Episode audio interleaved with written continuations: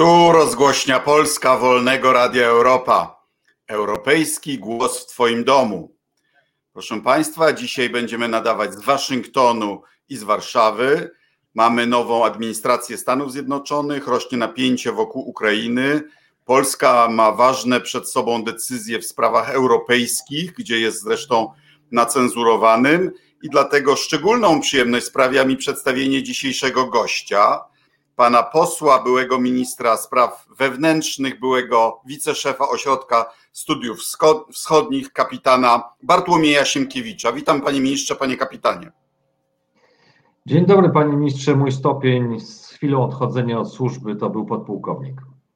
A, przepraszam, to, to chyba w Wikipedii coś ktoś źle napisał. Panie pułkowniku, wobec tego Bartku, e, jeśli mogę zacząć. E, niedawno profesor Gdula, stwierdził, że jego 11-letnia córka musiała przebrnąć przez przeczytanie w ramach lektur szkolnych Pustyni i w Puszczy po jego pradziadka, prapradziadka, jak to było.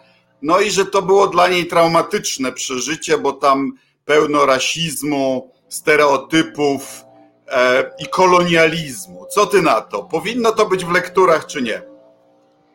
Może powinno być, ale myślę, że z komentarzem. E, co tu dużo mówić, e, mm, mój pradziadek pisał tę powieść nie tylko mm, ze względu na, na to, że chciał dać także literaturę dzieciom, ale także w takiej sytuacji, w której e, wszystkie wielkie państwa europejskie posiadały swoje kolonie, a, więc ta powieść była w pewnym sensie takim kolonializmem w zastępstwie.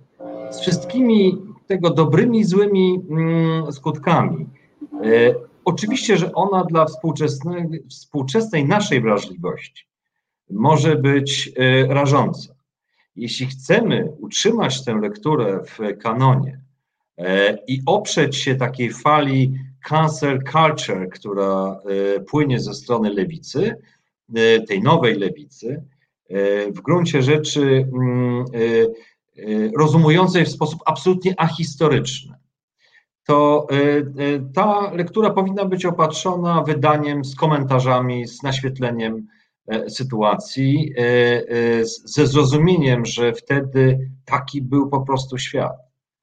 W związku z tym trafiło to oczywiście na taką burzę kulturową w Polsce, gdzie z jednej strony mamy ministra Czarnka, który robi wszystko, żeby mm, stworzyć z polskiej kultury E, rodzaj bębna e, wygrywającego hasło, e, hasła PiSu, a z drugiej strony mamy oczywiście żądanie mm, bardzo progresywne lewicy wymazania części kultury ze względu na jej mm, nieprzystające standardy. Jedna i druga droga jest błędem.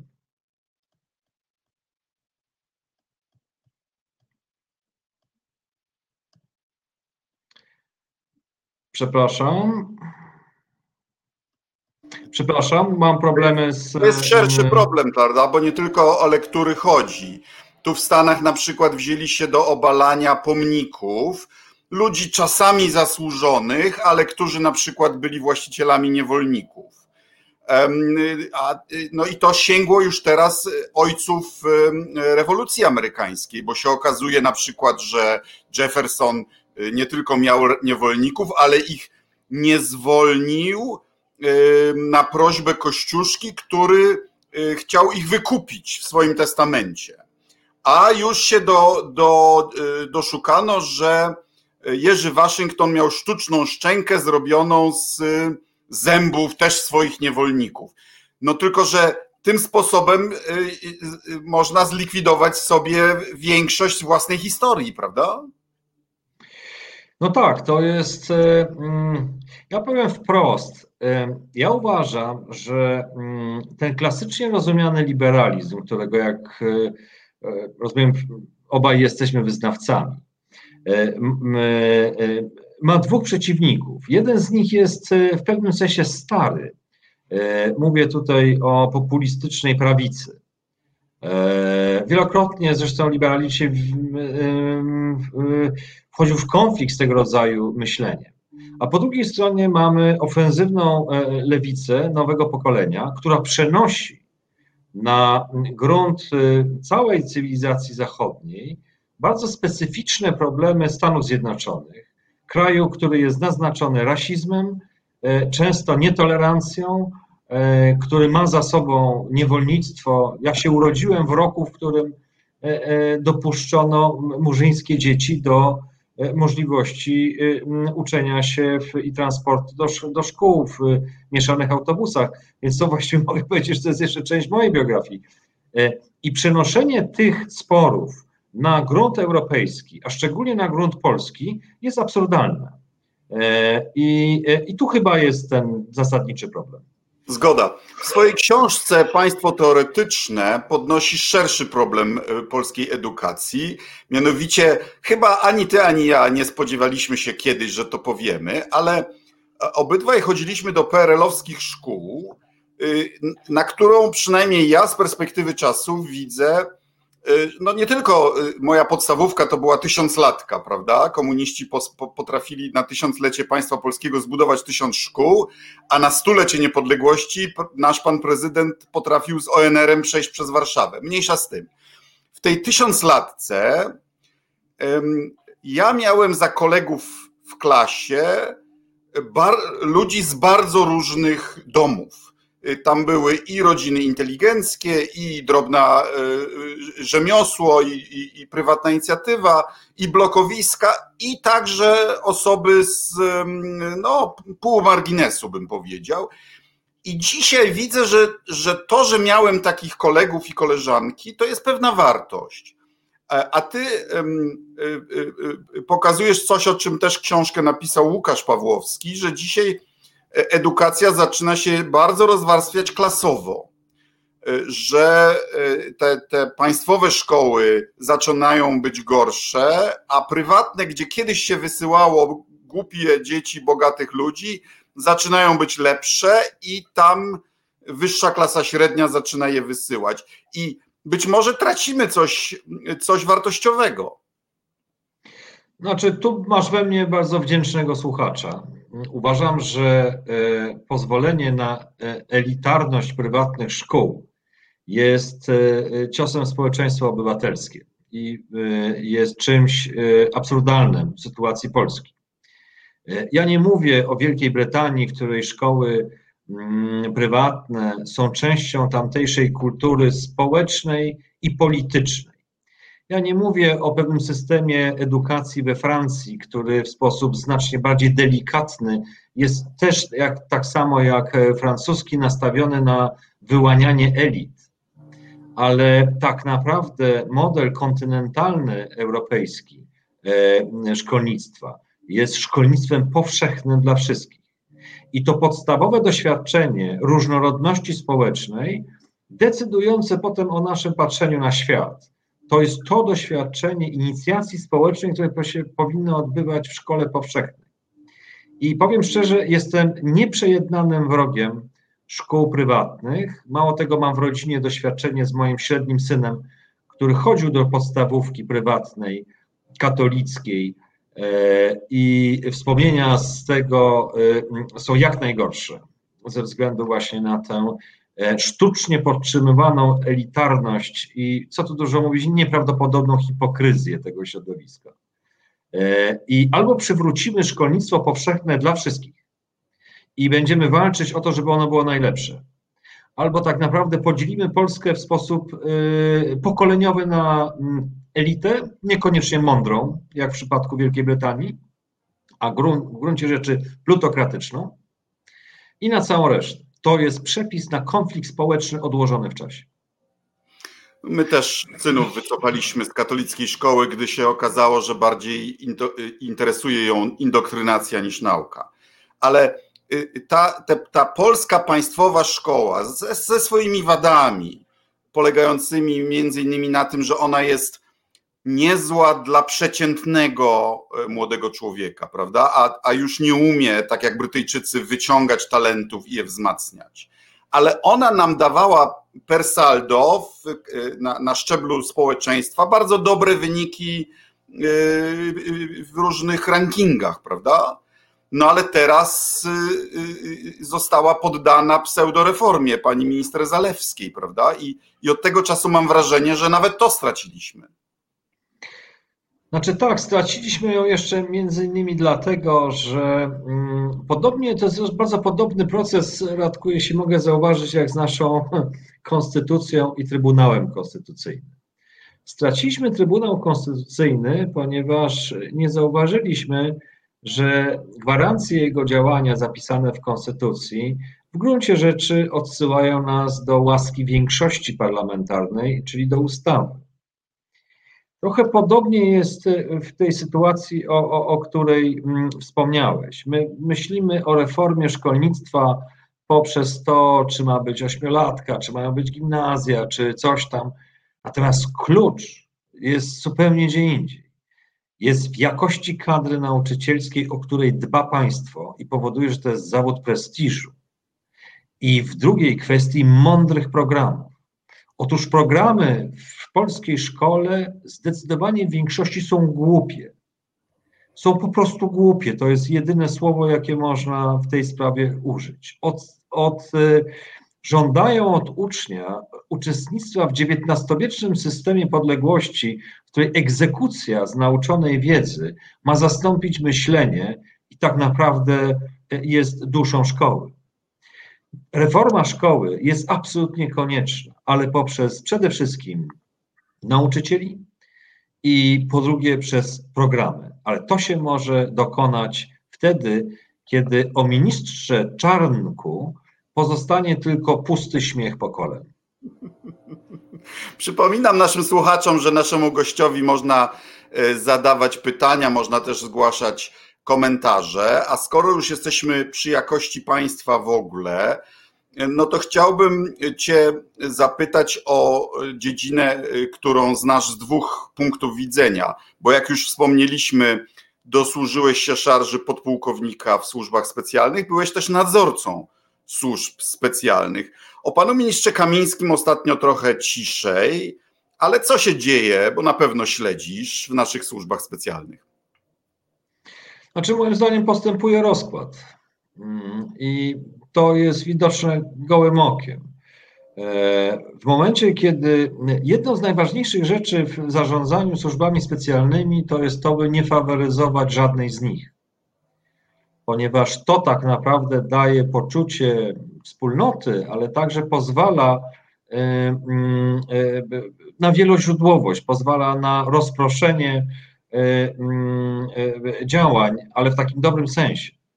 Tutaj mamy do czynienia z dość oczywistą sytuacją. Znaczy, najważniejszą służbą w państwie e, jest e, CBA. I ona się zajmuje ściganiem przeciwników politycznych, a reszta to są ozdobniki do tej działalności. Ale co gorsza, ta e, służba jest ślepa, jeśli chodzi o pisowskich funkcjonariuszy i nominatów. To powoduje oczywiście, że kto chciałby zarobić trochę większe pieniądze, to usiłuje się dopchać do CBA za, wszelkie, za wszelką cenę. To oznacza, że uwaga e, poświęcana innym służbom jest tak naprawdę o wiele mniejsza, bo to jest w ogóle pytanie, czy PiSu interesuje świat zewnętrzny. Moim zdaniem interesuje tylko o tyle, o ile jest w stanie zaszkodzić jego władzy w Polsce, a nie interesom Rzeczpospolitej jako całości. E, z tego, co informacji, które do mnie dochodzą, mm, zarówno Agencja Bezpieczeństwa Wewnętrznego, jak Służba Wywiadu, już nie mówię o służbach wojskowych, które zostały rozjechane przez Macierewicza, a potem jego równie nieszczęsnego następcę, e, zostały jakieś strzępy po tym mm, stanie tych służb, które jeszcze obaj mm, pamiętamy, ale to nie jest wyjątek w państwie polskim. Służby są jak termometr. Może informować, że jest gorączka, ale prawdę mówiąc, ta gorączka trawi cały organizm, a nie tylko i wyłącznie termometr. Zauważyłem, że ostatnio jakoś nasze służby nie mają sukcesów w łapaniu rosyjskiej agentury. Chyba jeszcze trzymany jest w areszcie pan Piskorski. Zwolniony. Zwolniony, ale trzymany był jak długo? Ze trzy lata, prawda? Trzy lata. Coś, i coś przed sądem nie słychać, żeby Nic. miał stanąć. Nie. Czyli trzeba domniemywać, że no, nie mają takich absolutnych dowodów. A w międzyczasie jest wydalanie dyplomatów ze Stanów Zjednoczonych, z Bułgarii, z Włoch. Czy możliwe, że Polska jest jedynym krajem, w którym Rosjanie nie prowadzą działań wywiadowczych ani tak zwanych działań aktywnych? Nie, niemożliwe. Oczywiście mm, zwykle się wtedy naciskani takiej sytuacji bronią się, że mm, to są skomplikowane gry i że mm, trzeba, że ważne, żeby wiedzieć, kto jest agentem na Twoim e, terytorium, a wydalenie agenta zawsze jest klęską. Tak brzmi zwykle odpowiedź na to. Ona jest już od epokę nieprawdziwa ponieważ siły i środki, jakie przeznacza Federacja Rosyjska na agresję e, wobec świata zachodniego, są tak potężne, że w tej sytuacji, jaka jest, tutaj nie ma co czekać i kontrolować. Tu po prostu trzeba paraliżować wszelkimi dostępnymi środkami. Jednym z najprostszych sposobów paraliżu e, jest e, wydalanie wszystkich oficerów służb rosyjskich, co do których mamy potwierdzenie, że istocie nimi są i zajmują się działalnością wywiadowczą. To pozwala przynajmniej na moment odciążyć zawsze szczupłe siły kontrwywiadu od innych, do innych zadań, mm, ponieważ pamiętajmy o tym, że dyplomaci, którzy są szpiegami, to jest tylko i wyłącznie jeden z elementów i to już, prawdę mówiąc, coraz mniej istotny element e, we współczesnej e, działalności wywiadowczej. E, e, współczesny wywiad e, porusza się już często z dala od ambasad. I mieliśmy takie przypadki za naszych czasów. Potrafiliśmy takich szpiegów łapać, potrafiliśmy ich skazywać. To wszystko ucichło. Ani nie łapiemy szpiegów pozaambasadzkich, ani nie wydalamy ambasadzkich. Jakby komuś zależało, do, żeby przesłać na wschód komunikat: My jesteśmy grzeczni. A co, jak skomentujesz sprawę, która w każdym innym państwie Sojuszu Północnoatlantyckiego byłaby wielkim skandalem, a u nas przeszła kompletnie niezauważona, mianowicie to, że byliśmy bodaj jedynym y, krajem w historii tego sojuszu, który przez parę lat miał y, na stanowiskach y, ministrów spraw zagranicznych i obrony jednocześnie osoby z prawom mocnie odebranymi dopuszczeniami do tajemnicy państwowej. No to jest sytuacja, która jest e, z dziedziny Nigru, może mm, Republiki Jak to w ogóle możliwe, Faso.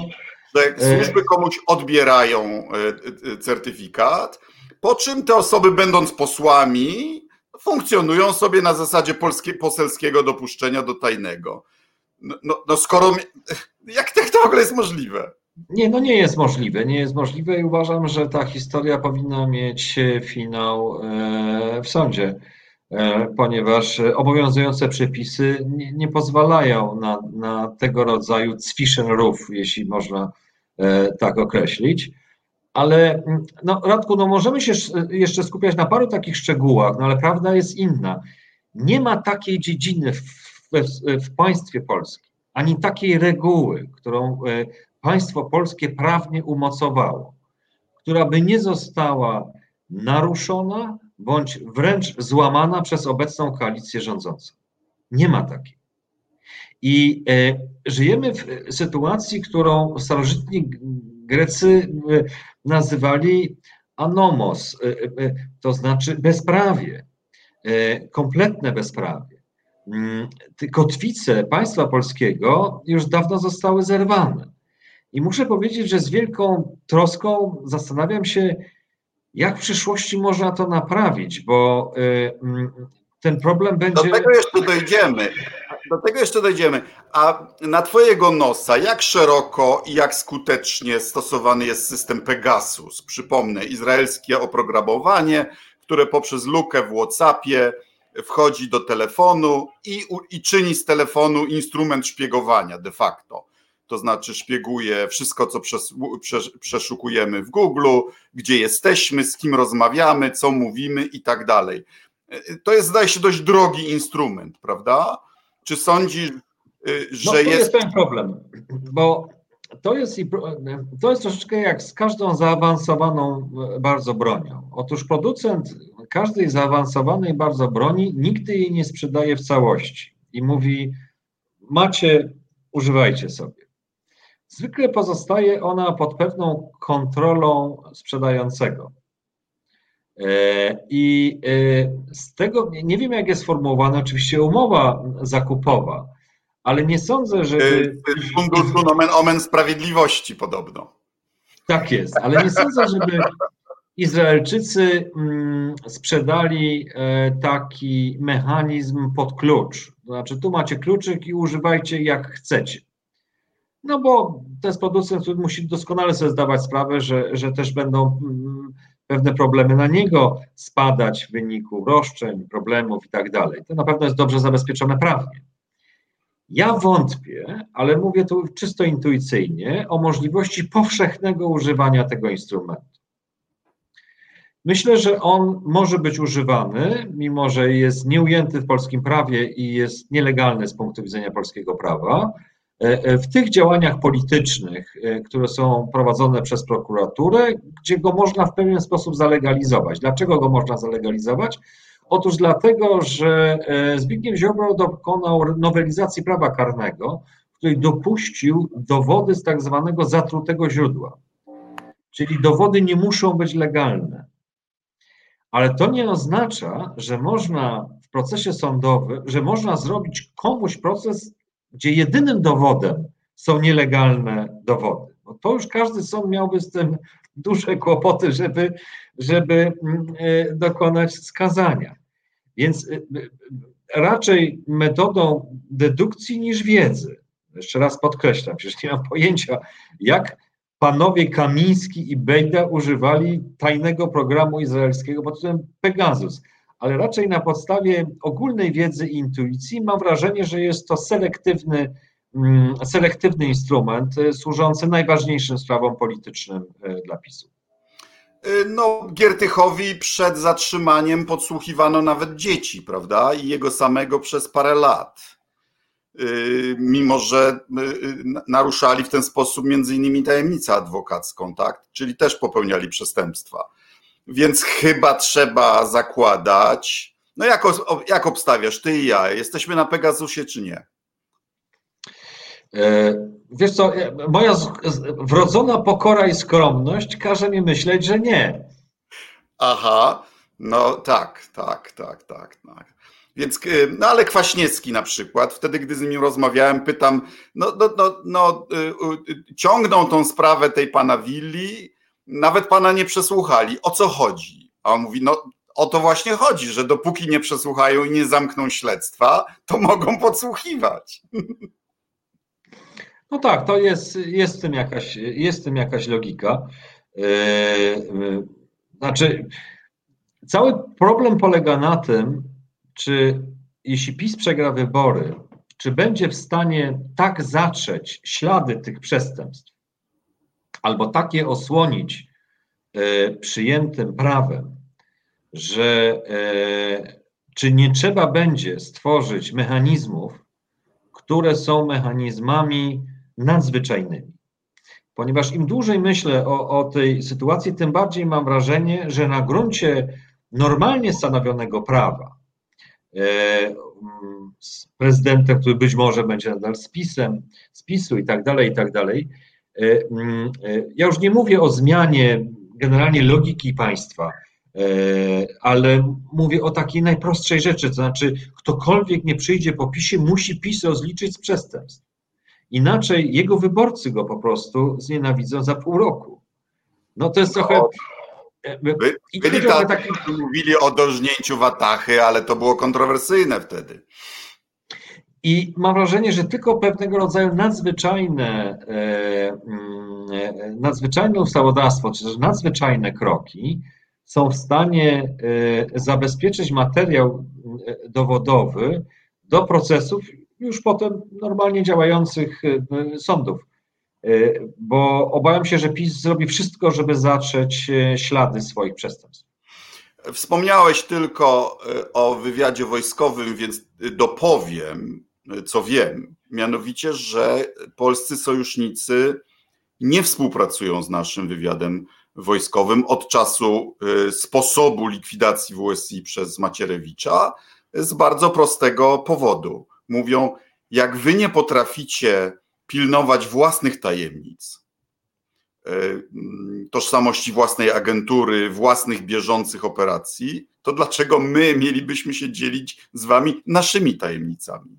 Znaczy, to zajmie, to jeśli zajmie pokolenie. Wejść, jeśli mogę ci wejść słowo, tu akurat, e, e, jeśli chodzi o tę kadencję czasu, jednak była zmiana. I myślę, że, że jednym z wielkich zasług takiego cichego i skromnego człowieka, jakim jest e, już emerytowany generał Radosław Kujawa, który był przez 7 lat szefem wywiadu wojskowego, tę negatywną tendencję udało się odwrócić. I polski wywiad wojskowy w czasach, kiedy ja go nadzorowałem, czy koordynowałem, co jest bardziej zgodne z prawem, e, z prawdą, był absolutnie w siatce sojuszniczej wymiany informacji, był bardzo wysoko ceniony, co zresztą wyszło w, bardzo wyraźnie przy e, kryzysie ukraińskim po rosyjskiej agresji gdzie byliśmy jednym z niewielu w ogóle wywiadów e, zachodnich, którzy byli w stanie wnieść do tej wspólnoty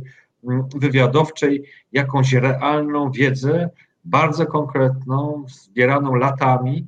E, jednym słowem, złożyliśmy wtedy wizytówkę w dość elitarnym klubie. E, no, Natomiast... przypomnę, że, przypomnę, że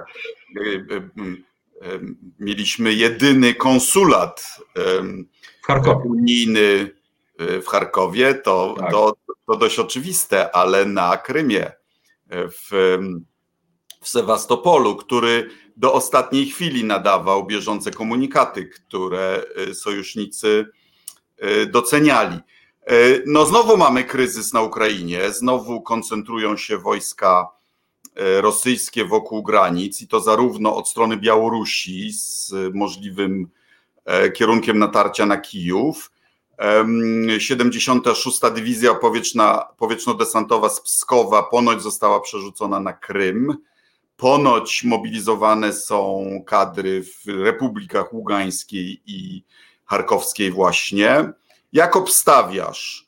Spróbują przebić się do Dniepru i w ten sposób zabezpieczyć e, dostawy wody na Krym spróbują zmienić reżim w Kijowie, czy to tylko takie straszenie po to, żeby Bidenowi pokazać, że i tak nic nie może i, i, i usadzić Zeleńskiego i, poka i, i pokazać mu niezadowolenie za to, że zaczął ścigać jakieś korupcyjne układy rosyjskich firm na, na Ukrainie. Jak sądzisz?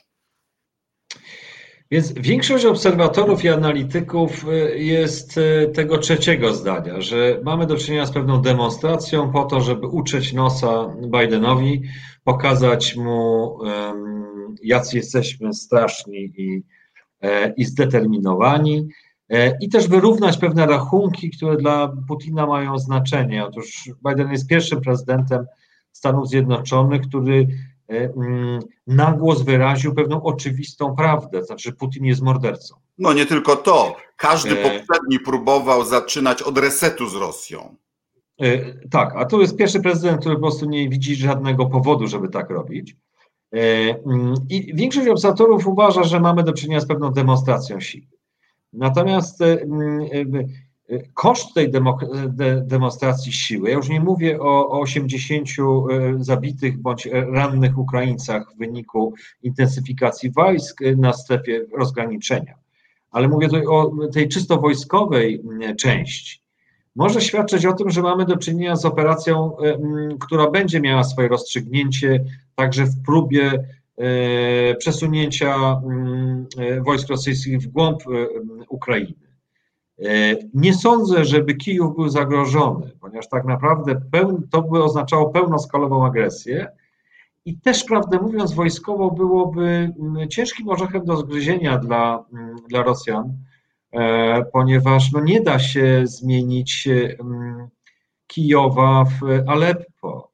E, znaczy, to jest możliwe, ale koszty tego są kosztami de facto na pograniczu III wojny światowej. Ukraina jest otoczona z trzech stron, prawda? Ale jest stosunkowo Ale... dużym krajem, więc, więc jak ja słyszę o mobilizacji kilku czy kilkunastu tysięcy wojsk, to uważam, że takimi siłami się tego po prostu nie daje zrobić. Dokładnie tak samo uważam. Właśnie dokładnie o tym chcę tak? powiedzieć, że nie wierzę w pełnoskalową wojnę i w próbę zajęcia Kijowa, zmiany władz i tak dalej. Natomiast przesunięcie e, ofensywa na kierunku, który odblokowuje e, Krym, e, konsolidacja Ługańska i Doniecka z symbolicznym przesunięciem stref, tak, to jest możliwe.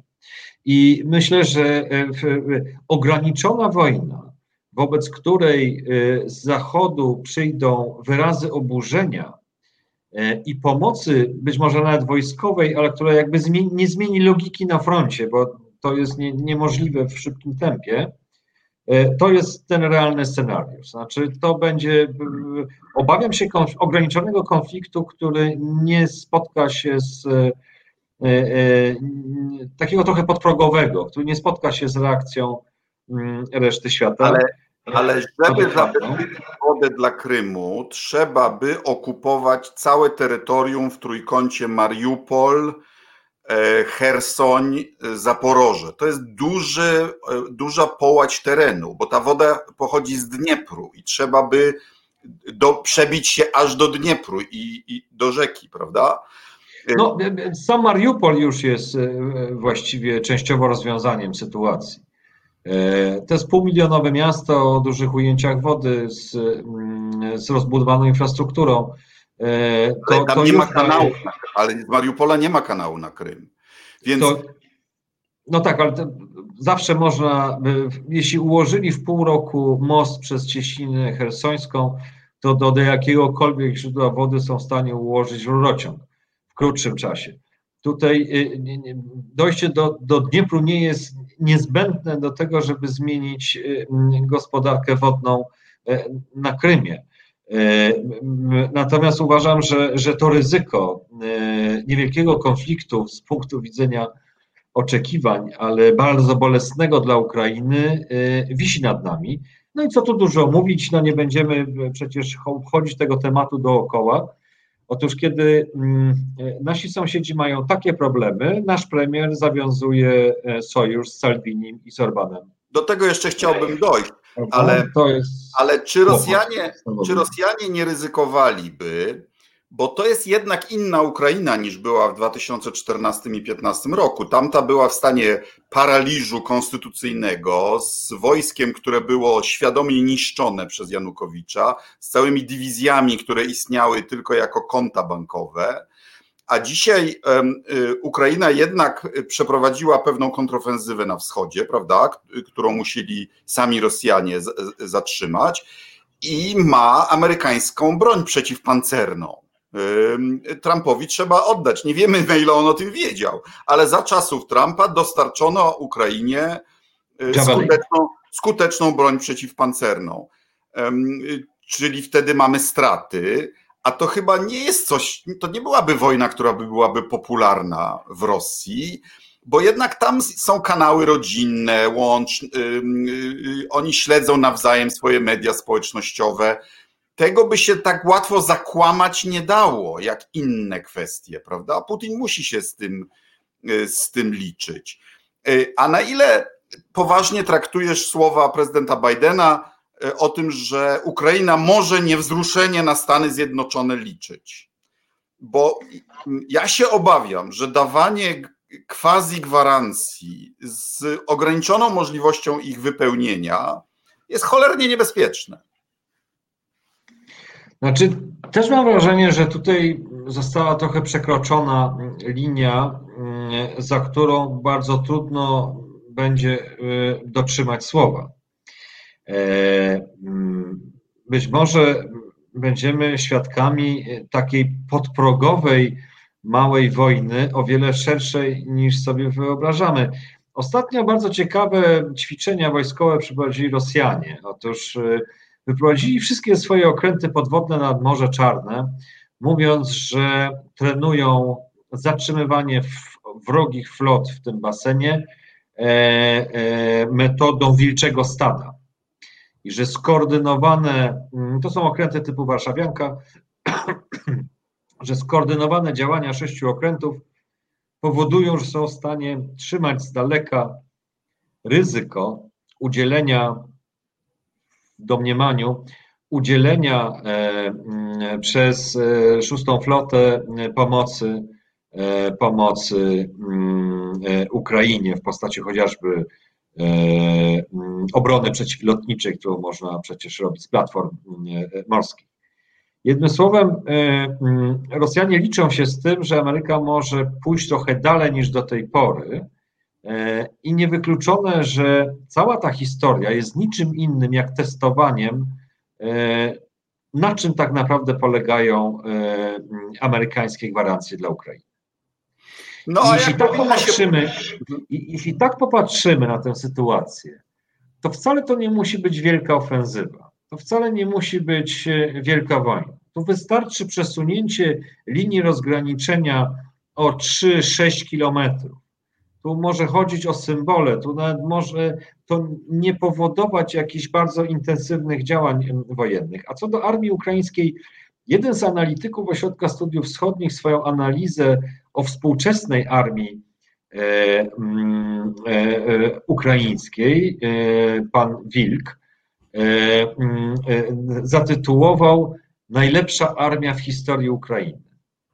I to jest prawda. Mhm. To jest, y, y, Ukraina wykonała gigantyczną pracę, będąc krajem biednym, z potwornymi kłopotami gospodarczymi, społecznymi, gigantyczną pracę nad y, wzmocnieniem swojej armii i, no i to już jest rzeczywista wartość bojowa. Polska kiedyś odgrywała rolę wprowadzającego Ukrainę do ściślejszej integracji europejskiej mediowała na Majdanie, a dzisiaj się wadzi pod hasłem z banderą do Unii was nie wpuścimy. No, załóżmy, że wybucha y, y, ograniczona lub mniej, mniej ograniczona wojna ukraińsko-rosyjska. Jak powinna się zachować y, wtedy Polska? Bo Ukraina oczywiście członkiem sojuszu nie jest, więc nie mamy prawnych zobowiązań wobec Ukrainy, ale czy to nie może się okazać, że to będzie ostatnia szansa na zatrzymanie Rosji? Jak uważasz? No, po pierwsze, e, ja przypominam, że e, myśmy nie chcieli dostarczać broni e, na Ukrainę w trakcie konfliktu. Uważając, że jeśli się na to zdecydują inni nasi sojusznicy, którzy nie graniczą bezpośrednio z Rosją, to my ten fakt przyjmiemy z oczywiście zadowoleniem i nie będzie tu żadnego kłopotu. Natomiast sami nie powinniśmy w to wchodzić. Była to polityka ostrożności ze wszech miar zrozumiała i raczej dowód e, roztropności. Równocześnie dla Ukrainy wykonaliśmy wtedy, i to też Twoimi rękami, gigantyczną pracę w, w Europie. Do, to, że do tej pory E, są Rosja jest obłożona sankcjami, jest przecież, e, co tu dużo mówić, w dużej mierze zasługą ówczesnej dyplomacji mm, e, Polski. Natomiast kiedy po tym wszystkim Rosja zdecyduje się powtórnie próbować zmieniać granice i na powtórną agresję na Ukrainę, to ja uważam, że w tej sytuacji powinniśmy postępować dokładnie tak, jak dalej położeni sojusznicy. Jeśli Stany Zjednoczone dostarczają Ukrainie broni, nie ma żadnych powodów, żebyśmy jej nie wzmocnili w tej sprawie. Powinniśmy od, ogłosić, że korytarz transportowy na Ukrainę dla wszelkiego rodzaju uzbrojenia jest korytarzem przez Polskę i nie będzie podlegał jakimkolwiek restrykcjom e, e, w zakresie transportu i przepuszczania przez terytorium Polski. E, powinniśmy zaoferować szeroko, e, szeroko pojętą pomoc medyczną. E, Ukraińcy mają z tym nadal problem.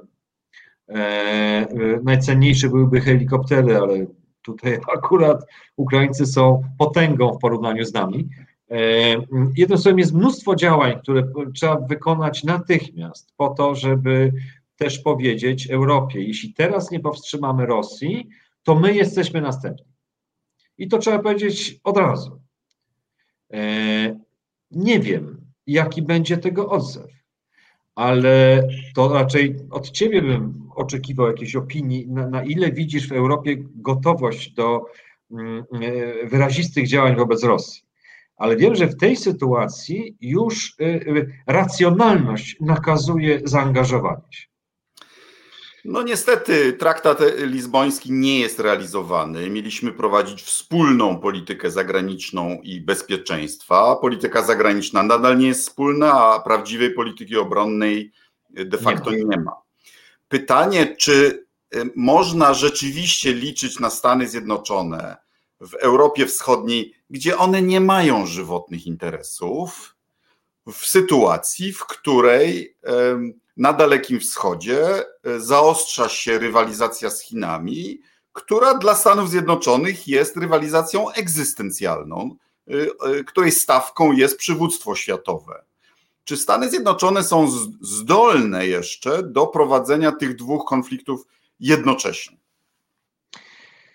E, doktryna mm, wojenna Stanów Zjednoczonych przyjęta na początku lat 90. zakładała zdolność e, dwóch, e, prowadzenia równocześnie dwóch konfliktów o wymiarze regionalnym przy założeniu, że są to pełnoskalowe wojny. Obliczenia dokonywane mm, pod koniec kadencji Obamy pokazywały, że mm, w sensie potencjału, wydolności, rozumiane jako wojsko, pieniądze, logistyka, e, ten współczynnik spadł do 1,4. E, administracja Trumpa, która dopompowała mm, e, wojsko, być może to nieco zmieniła i ta świadomość, że imperium jest zagrożone, ma olbrzymi wpływ w tej chwili na finansowanie mm, US Army ale ja to, naz- ja to może opowiem innym, innym słowem. E, nie sądzę, żeby Stany Zjednoczone, mimo swojej imperialnej potęgi, były zdolne uczestniczyć równocześnie z sukcesem w dwóch konfliktach, w których w jednym chodzi o zniszczenie, jak już powiedział zresztą szef mm, Ministerstwa Obrony Stanów Zjednoczonych, o zniszczenie w ciągu trzech dni 320 okrętów chińskich, a w drugim konflikcie chodzi o zniszczenie 1200 czołgów. To są dwie różne wojny. One na, mają zupełnie inny charakter i odbywają się na dwóch stronach globu. Dokładnie. Znaczy logistycznie są bardzo trudne dla Stanów Zjednoczonych, prawda? Znaczy każda z nich jest logistycznie, a dwie naraz i przy całej odmienności tej, y, tych wojen. To, kompletnie, to są kompletnie różne konflikty zbrojne. Obawiam się, że to może być trudne, o ile w ogóle nie, niemożliwe. I y, ta groza sytuacji, w której się znajdujemy w regionie Europy Środkowej i Wschodniej, polega na tym, że być może Rosjanie sobie doskonale z tego zdają sprawę i testują, jak daleko się mogą posunąć, gdzie mają to pole swobody. I jeśli Tym tak popatrzymy na sytuację, to to, co się dzieje w tej chwili na Ukrainie, jest być może jednym z najważniejszych testów w tej dziedzinie. Tym bardziej, że Zachód, wbrew temu, co się nam, naszym politykom wydaje, wcale jeszcze nie nie dał za wygraną, jeśli chodzi o próbę przeciągnięcia Rosji na stronę Zachodu w konflikcie z Chinami. E, czyli zrobienia Nixona w Chinach, tyle że na odwrót. Chiny, moim zdaniem, przedwcześnie odkryły karty i przeszły z polityki Deng Xiaopinga, budowy siły i krycia swoich możliwości, do polityki wilczego wojownika, jak to nazwał prezydent Xi. Moim zdaniem o dekadę za wcześnie i w ten sposób wywołały już y, niechęć wielu krajów na swoich obrzeżach i wpędzają kolejne kraje w sojusz ze Stanami Zjednoczonymi, prawda? Y, Rosja w tej rozgrywce ma jeden wielki atut. Y, to znaczy, może się opowiedzieć po tej lub drugiej stronie i sprzedać swoją przyjaźń temu, kto da więcej. Tak, ale mm, po pierwsze, Rosja dobrze wie, że Chiny jej nie szanują. Rosja ma problem, że żaden z globalnych centrów władzy nie uznaje Rosji za równego partnera. Co ją tylko i wyłącznie napędza, co coraz bardziej licytowania coraz wyżej. Po drugie, jeśli chodzi o tę e, chińską politykę, to ja muszę powiedzieć, że jestem trochę odmiennego zdania niż większość, bo mm, wszyscy patrzymy na te działania Xi jako e, rodzaj agresji mm, przedwczesnej, demonstracji siły, która była kumulowana, aż w końcu człowiek i mówi o renesansie chińskim, odwołuje się do chińskiej historii, mówi, że teraz jest nasz czas i my musimy to realizować, bo takie jest nasze posłannictwo w świecie. A ja uważam, że za tym wszystkim jest strach. I jeśli mówimy o tak zwanym momencie Tokidesa, to ja bym odwrócił tutaj rolę. Tym naprawdę bojącym się imperium są Chiny. Bo jeśli się ma tak rozpędzoną, aspiracyjnie średnią klasę, która w tej chwili liczy według różnych szacunków od 300 do 400 milionów ludzi, to znaczy, że jeśli nie zaspokoisz tak wielkiej grupy ludności, to Twoje mm, problemy wewnętrzne rozsadzą ten kraj. A zaspokojenie jest możliwe tylko w jeden sposób. I to nie jest jakaś tajemnica ścieżka. To jest dokładnie ścieżka, którą szła najpierw Imperium Brytyjskie, potem Imperium Amerykańskie.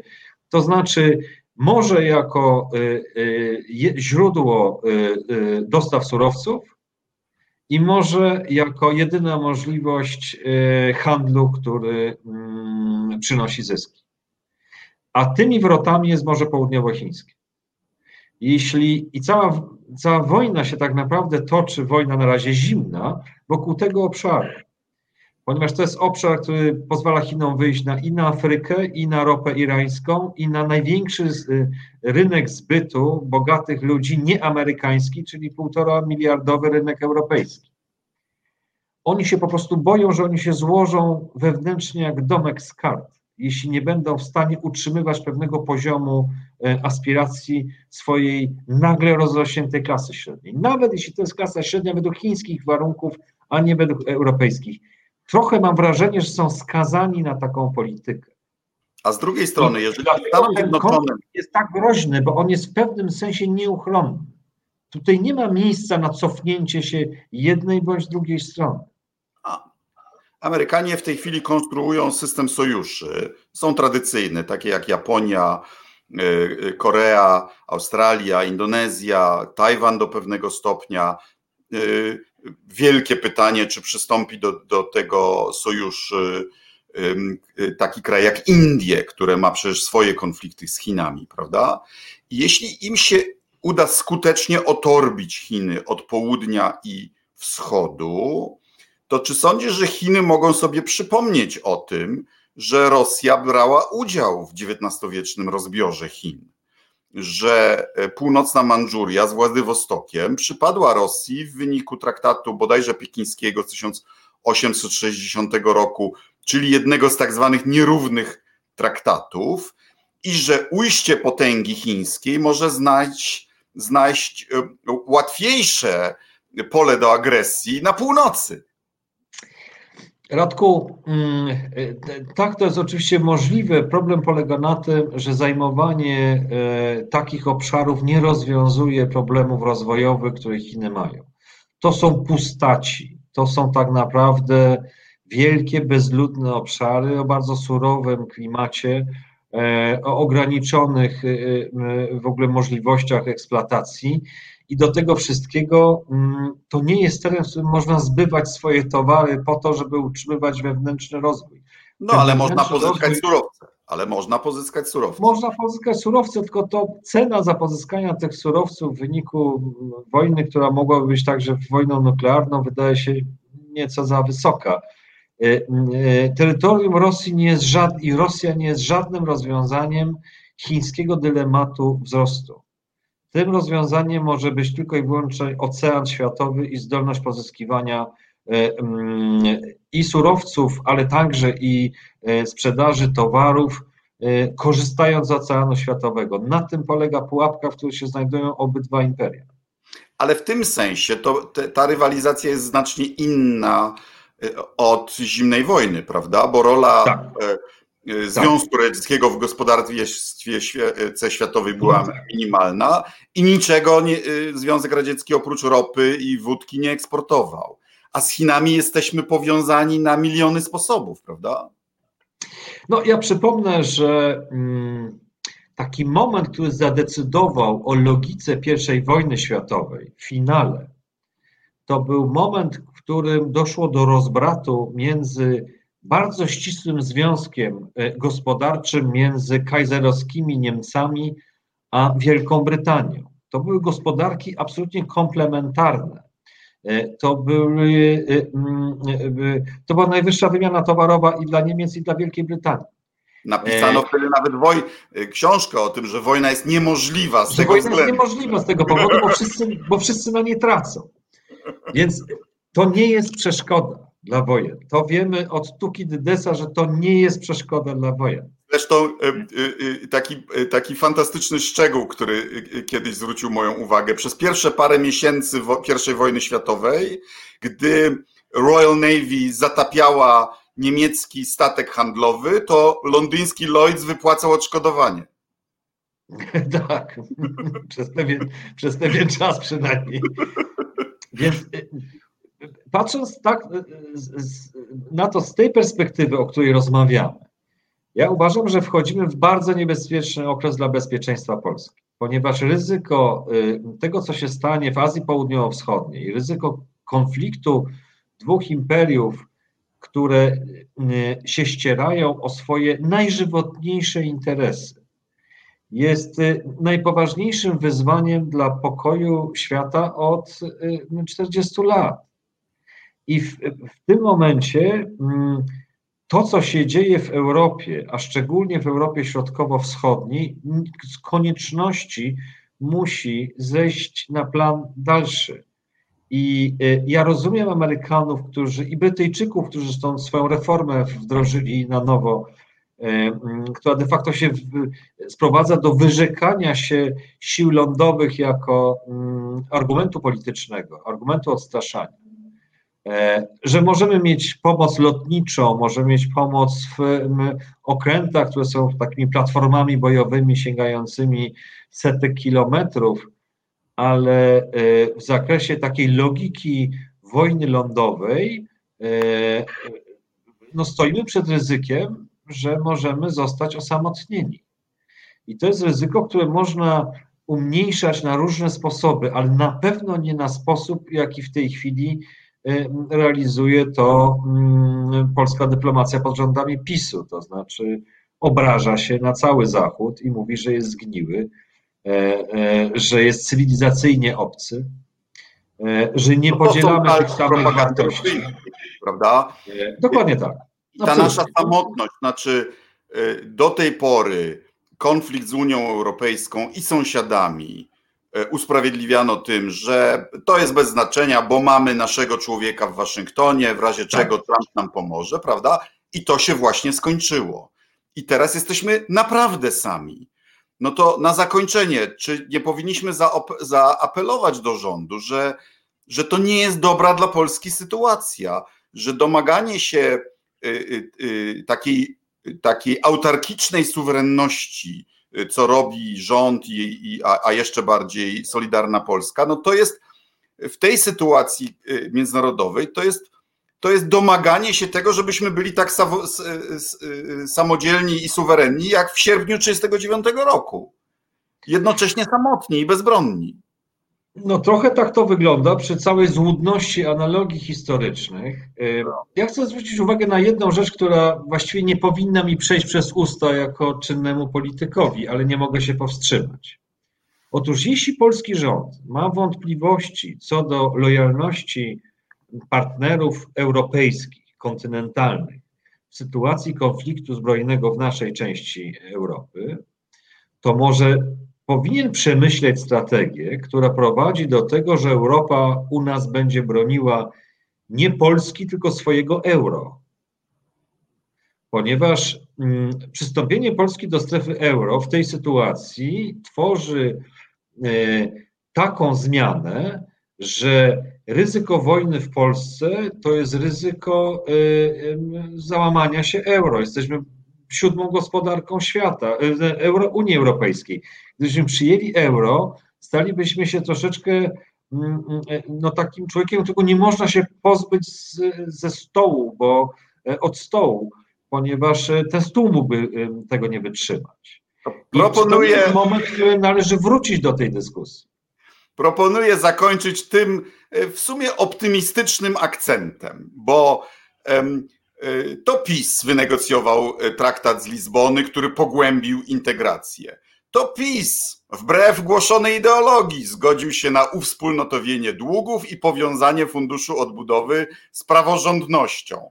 Więc uznajmy, że Pan Bóg do swoich celów posługuje się najróżniejszymi ludźmi i może właśnie PiS powinien wprowadzić Polskę do strefy euro. Niech to będzie nasza sugestia dla, dla rządu Prawa i Sprawiedliwości. Podpisuję się.